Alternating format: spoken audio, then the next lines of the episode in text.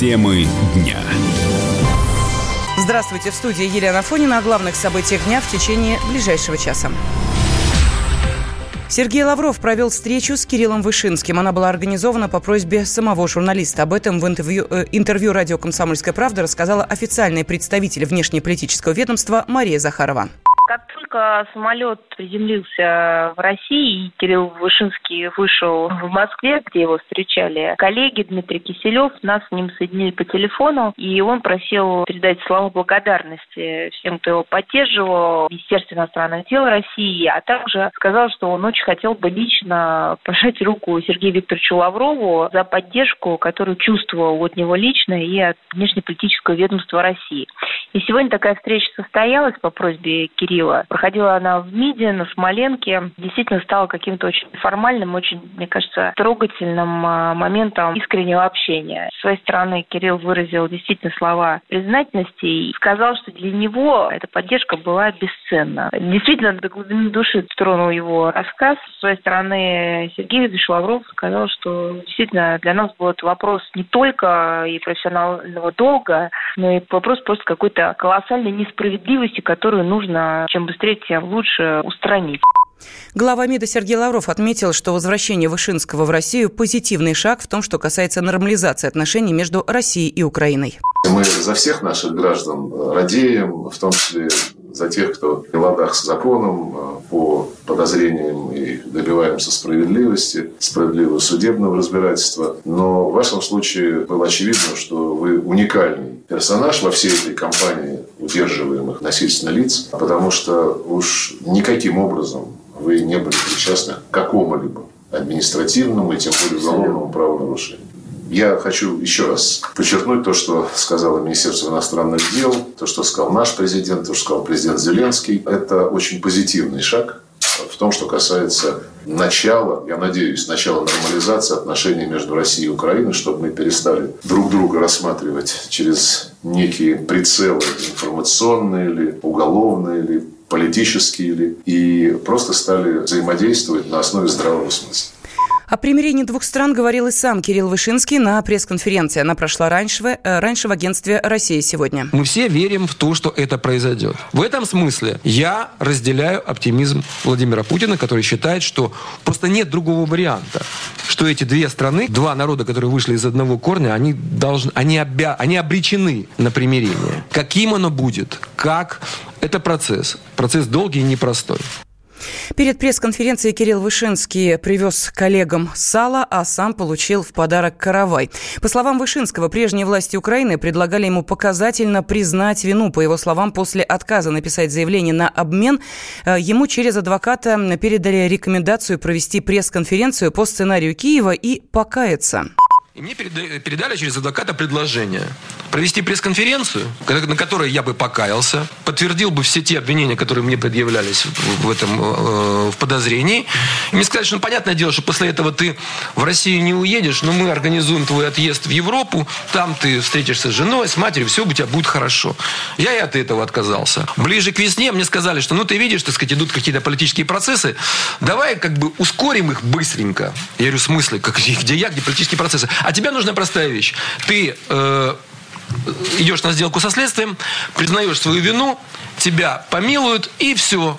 Делали некие предложения, держали меня как э, обменный фонд, пытались этим шантажировать высшее руководство Российской Федерации. Кирилла Вышинского задержали в Киеве 15 мая прошлого года по обвинению в поддержке республик Донбасса и госизмене. Ему грозило до 15 лет лишения свободы. Восемь раз суд оставлял его под арестом в СИЗО, но 28 августа Вышинскому изменили меру пресечения. 7 сентября он прилетел в Москву.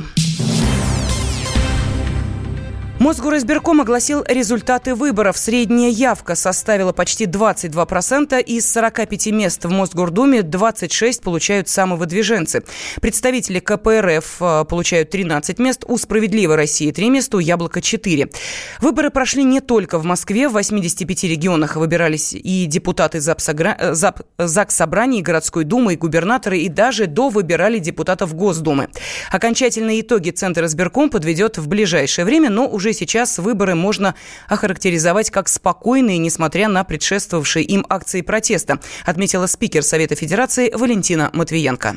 Избирательная кампания прошла успешно. Наше избирательное законодательство, наша избирательная система еще раз прошла проверку на прочность и доказала свою состоятельность. Несмотря на то, что предвыборная кампания была шумная, эмоциональная, сама кампания прошла открыто, конкурентная практически во всех субъектах Российской Федерации. И по итогам выборов ни в Центральную избирательную комиссию, ни в региональные избирательные комиссии не поступило никаких обращений с какими-либо серьезными нарушениями, которые могли бы повлиять на результаты голосования. Поэтому это дало основание Центральной избирательной комиссии признать выборы состоявшимися на всех избирательных участках. Свою роль в том, что кампания прошла так, сыграли наблюдатели. Вся работа участковых избирательных комиссий проходила под строгим контролем наблюдателей. Что касается глав регионов, сегодня уже очевидно, что бывшие, теперь уже нынешние губернаторы, временно исполняющие обязанности, обязанности губернаторов, все избраны и получили высокую степень поддержки своих граждан, тем самым доказали легитимность своей победы. Все губернаторы выиграли эти выборы с большим отрывом от своих оппонентов, поэтому никто не может подвергать сомнению результаты выборов глав регионов.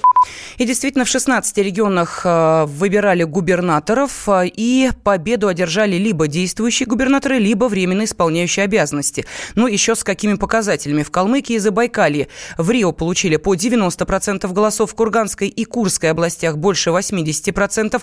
Ну, а худший результат, если так можно выразиться, показал временно исполняющий обязанности главы Сахалина Валерий Лемаренко, э, но и у него более 56% голосов. Действительно ли действующий губернатор координаторы так хорошо работают, рассказал директор Института региональных проблем Дмитрий Журавлев. Вопрос в том, что они просто работают. Если в прошлом выборном цикле прошли несколько губернаторов от оппозиции, они проходили на политических лозунгах, на том, что вот мы пойдем и сделаем по-другому. Вот они пришли, по-другому не сделали. Народ же все видит. Поэтому сейчас голосовали в основном за тех, кто что-то делает, поскольку оппозиция как шла, так и идет с политическими лозунгами. Я не говорю, что они плохие, эти лозунги, но они политические. Люди же голосуют сегодня, голосуя за губернатора, не за политическую платформу, а за то, чтобы автобус ходил в нужное время по нужным остановкам и магазины стояли. И в этой ситуации в ее губернаторов, очевидно, есть существенное преимущество, потому что они могут продемонстрировать фактическую деятельность. Если вы лидируете с большим отрывом, зачем вам какие-то нарушения? Это первое. Вторая позиция федерации. Знаете, еще на президентских выборах был выдвинут так неофициальный лозунг «прозрачность важнее победы». Вот прозрачность важнее победы и сейчас. Главное, чтобы люди приняли этот выбор, сказали, да, это наш выбор начиная от Москвы и кончая до самих кандидатов, не было ни желания, ни возможности какие-то вот эти вот эксцессы проводить. Оппозиция же оказалась слишком слабой или, дай бог, где-то, может быть, достаточно честной, чтобы этого не делать. Выборы в это воскресенье проходили не только в России. В Абхазии состоялся второй тур выборов президента. В нем участвовали Рауль Хаджимба и лидер оппозиции Алхаз Квицини. Победу одержал действующий президент Хаджимба, причем с очень небольшим перевесом его преимущество оказалось чуть больше процента. Политический обозреватель «Комсомольской правды» Владимир Варсобин рассказал, что гарантии победы пока еще нет. Здесь еще неизвестно, кто победил. Я объясню. Дело в том, что закон Абхазии предполагает, что президент избирается во втором туре большинством голос, э, этих, э, тех, кто э, приходит к урнам. Так вот, если четко по закону судить, то никто не выиграл эти выборы. Потому что действительно первое место занял Хаджиба, но там нет 50%. Дело в том, что это прогнозировалось. Было заключено джентльменское соглашение между Хаджиба и Квицини, а то еще перед этими выборами, что кто вот выиграет выборы, тот и будет президентом. И теперь Квицини э, отыграл назад, сразу после того, как проиграл выбор, сказал, да, я не оспариваю того, что у меня голосов меньше. Но давайте действовать по закону. Ребята Ханжа спросили, ребята, как же джентльменское соглашение? Ты мужик или не мужик? Вот Виценко сказал, нет, это всего лишь было личностное соглашение, которое не имеет юридической силы. И абхазская история теперь подвисла на очень опасном рубеже. Почему? Потому что есть такая их традиция. Когда идут выборы, в Сухум стягиваются с разных сел сторонники и тех, и других. А так как э, в селах и в домах очень много оружия, если будут клич, кинут по фамилиям, могут прибыть автобусы, набитые людьми и оружием. Сейчас это самый опасный вариант развития событий. И сейчас, на самом деле, сегодня, сейчас решается судьба мира в Абхазии. Если Кициния будет упираться и не пойдет, и, скажем, обратиться в Конституционный суд, а Харжева, понимая, что таким образом вся страна сползет в конституционный кризис, потому что еще одни выборы Абхазия не перенесет, тогда будет уже работать улица, будут работать э, силовые вещи. И э, вот это уже другая история, потому что через это проходила Абхазия, но очень давно, еще со времен э, Багапша, это было 10-15 лет назад. А сейчас, чтобы она прошла со своей разрушенной экономикой, это, конечно, ужасно. Центр избирком Абхазии признал выборы президента страны состоявшимися. Явка составила без малого 66%. Комиссия объявит окончательные итоги выборов в течение трех дней. Темы дня. Лучше и сто раз услышать, и сто раз увидеть. Наш эфир на YouTube-канале «Радио Комсомольская правда». Для всех, кто любит по-разному. И ушами, и глазами.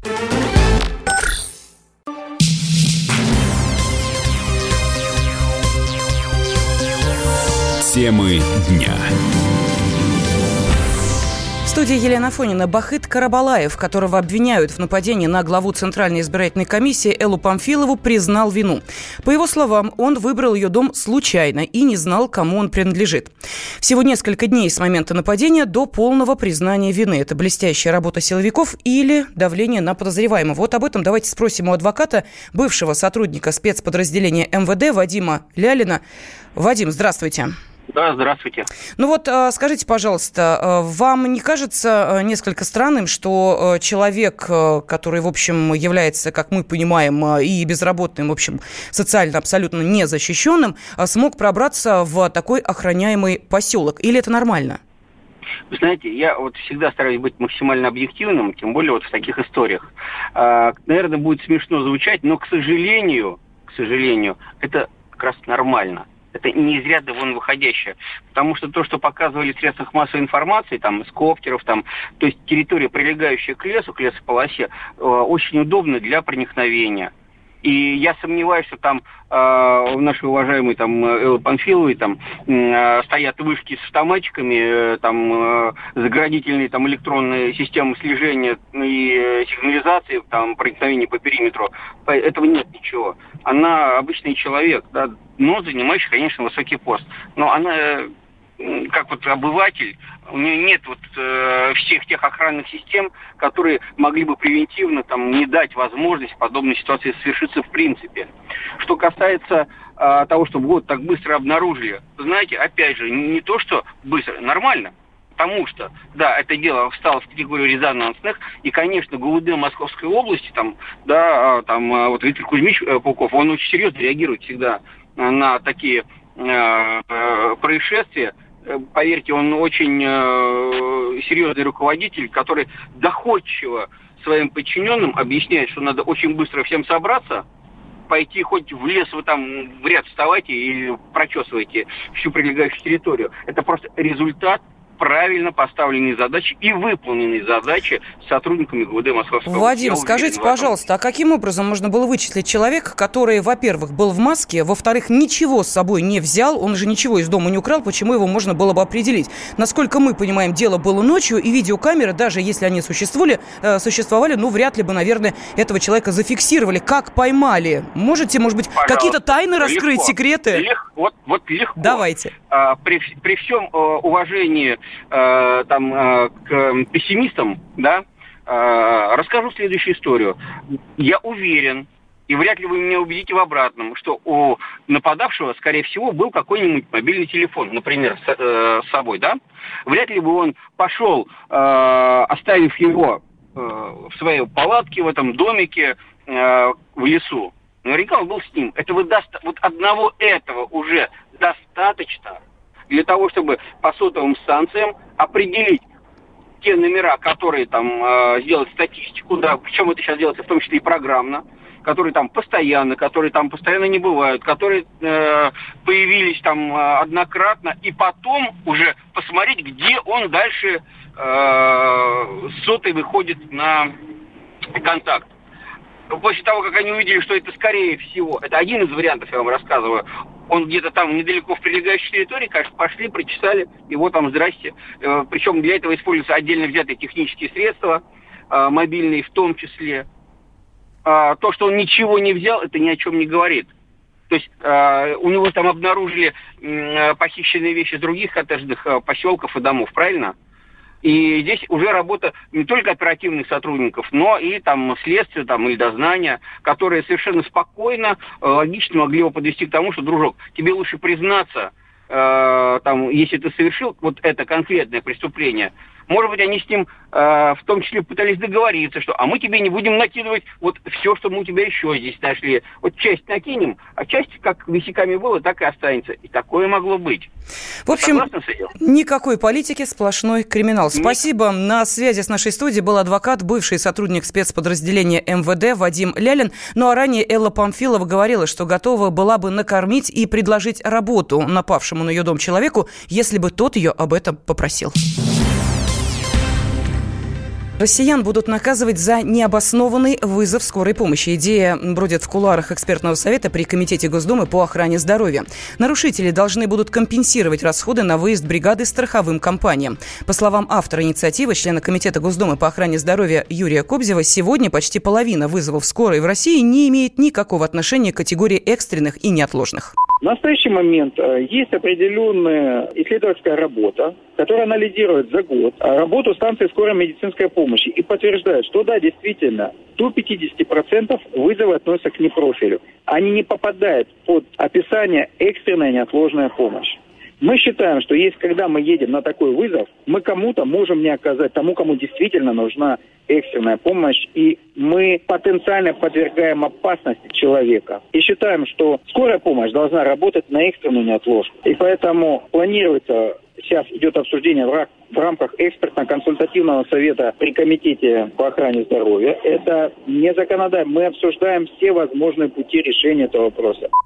Правда, даже в самом Комитете по охране здоровья согласия пока нет. Как рассказал его зампред Леонид Огуль, инициатива требует дополнительного обсуждения и доработки.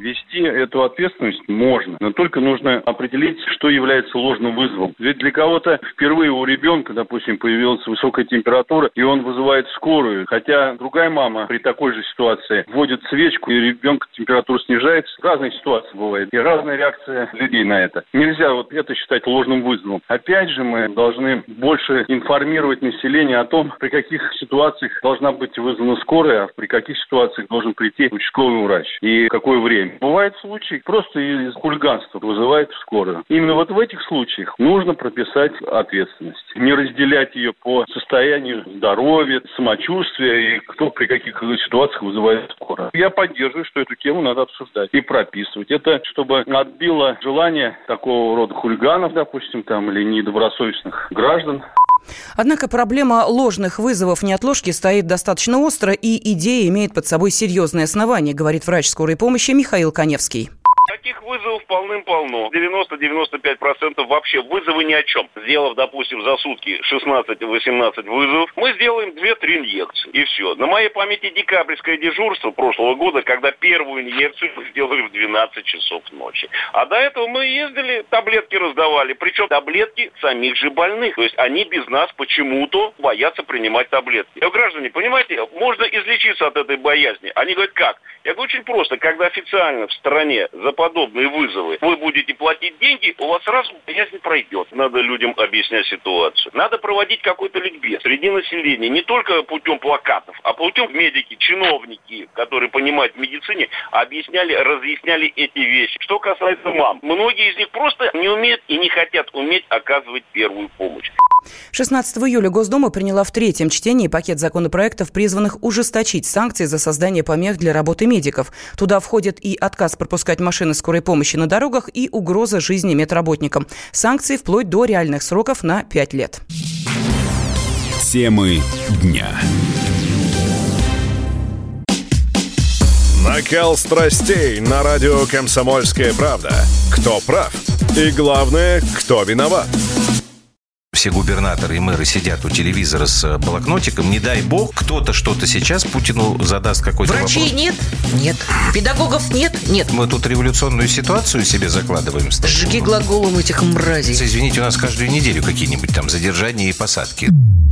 Андрей и Юлия Норкины. По будням в 9 вечера в программе «Простыми словами». Не могу ответить на этот вопрос.